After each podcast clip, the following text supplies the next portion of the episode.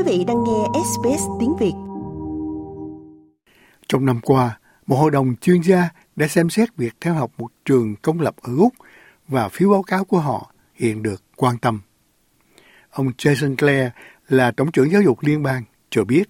The gap between Khoảng cách giữa trẻ em từ gia đình giàu có và trẻ em từ các gia đình nghèo ngày càng lớn, trong khi khoảng cách về kết quả học tập của trẻ em từ thành phố đến khu vực nông thôn thì cũng như vậy.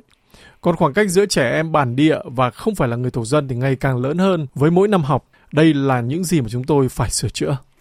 Trong đó tình hình cũng không khá hơn cho các học sinh khuyết tật. Bà Corona hay thompson, Chủ tịch Liên bang của Liên đoàn Giáo dục Úc cho biết, các trường học đang phải phấn đấu để hỗ trợ cho những em này.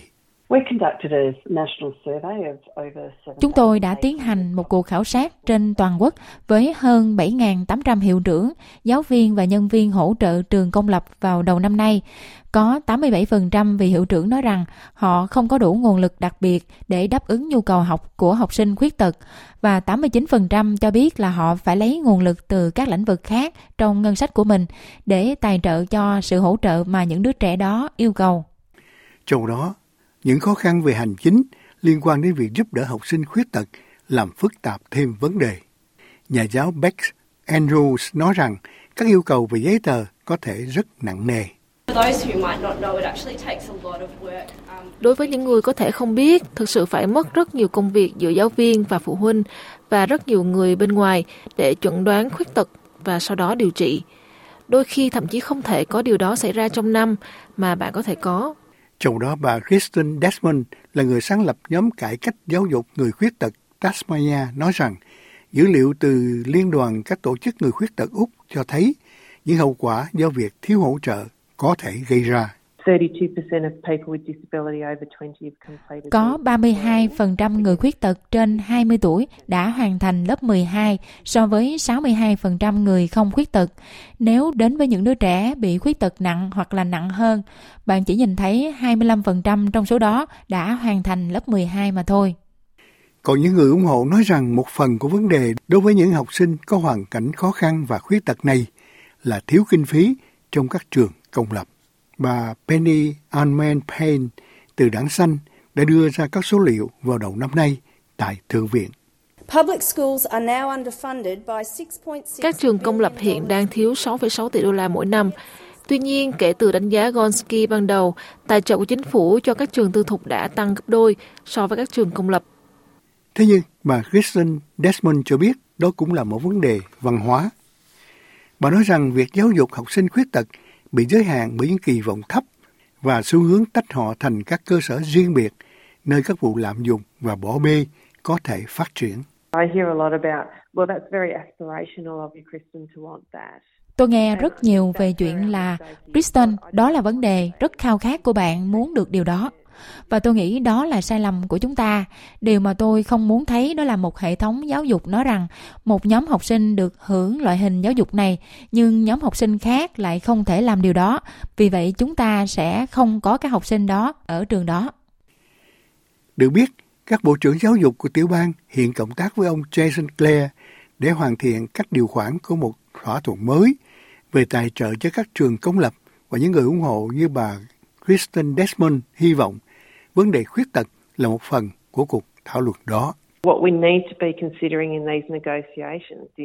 Điều mà chúng ta cần xem xét trong các cuộc đàm phán này đó là liệu chúng ta có thực hiện các khuyến nghị của Ủy ban Hoàng gia về giáo dục hòa nhập hay không? Và nếu mà chúng ta làm như vậy thì điều đó sẽ trông như thế nào?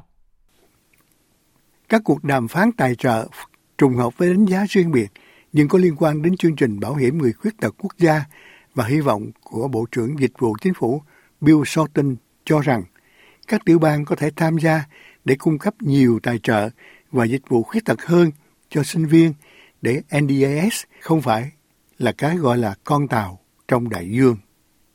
Còn bà Corona Haystorm nói rằng có rất nhiều điều để những cuộc thảo luận đó thông qua và đối đầu. The fragmented nature of the current system makes it very difficult for families to navigate and also Bản chất phân mảnh của hệ thống hiện tại khiến các gia đình rất khó khăn trong việc điều hướng cũng như gây thêm áp lực cho các hiệu trưởng và giáo viên, những người có nhiệm vụ đảm bảo rằng có sự hỗ trợ liên tục cho trẻ em khuyết tật trong các trường học của chúng tôi. Vì vậy chúng tôi có một số câu hỏi chưa được trả lời về cách thức hoạt động của một hệ thống hỗ trợ nền tảng như vậy. Ý nghĩa tài nguyên sẽ là gì và điều đó sẽ được tích hợp với hệ thống trường học như thế nào? Trong đó bà Nicole Rogerson từ Hiệp hội Hiểu biết về tự kỷ Úc Châu hay Autism Awareness Australia nói rằng bà không rõ mỗi tiểu bang và vùng lãnh thổ có thể cảm thấy thế nào về việc đảm nhận một số trách nhiệm. Những gì mà chúng tôi biết là chính phủ đã xác định rằng có quá nhiều trẻ em trong chương trình này.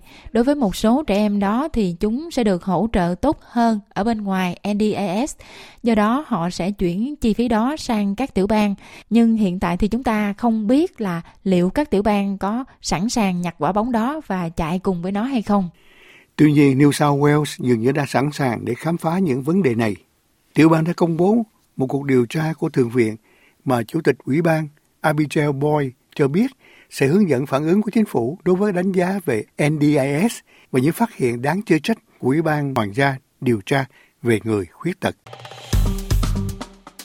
Like, share, comment. Hãy đồng hành cùng SBS tiếng Việt trên Facebook.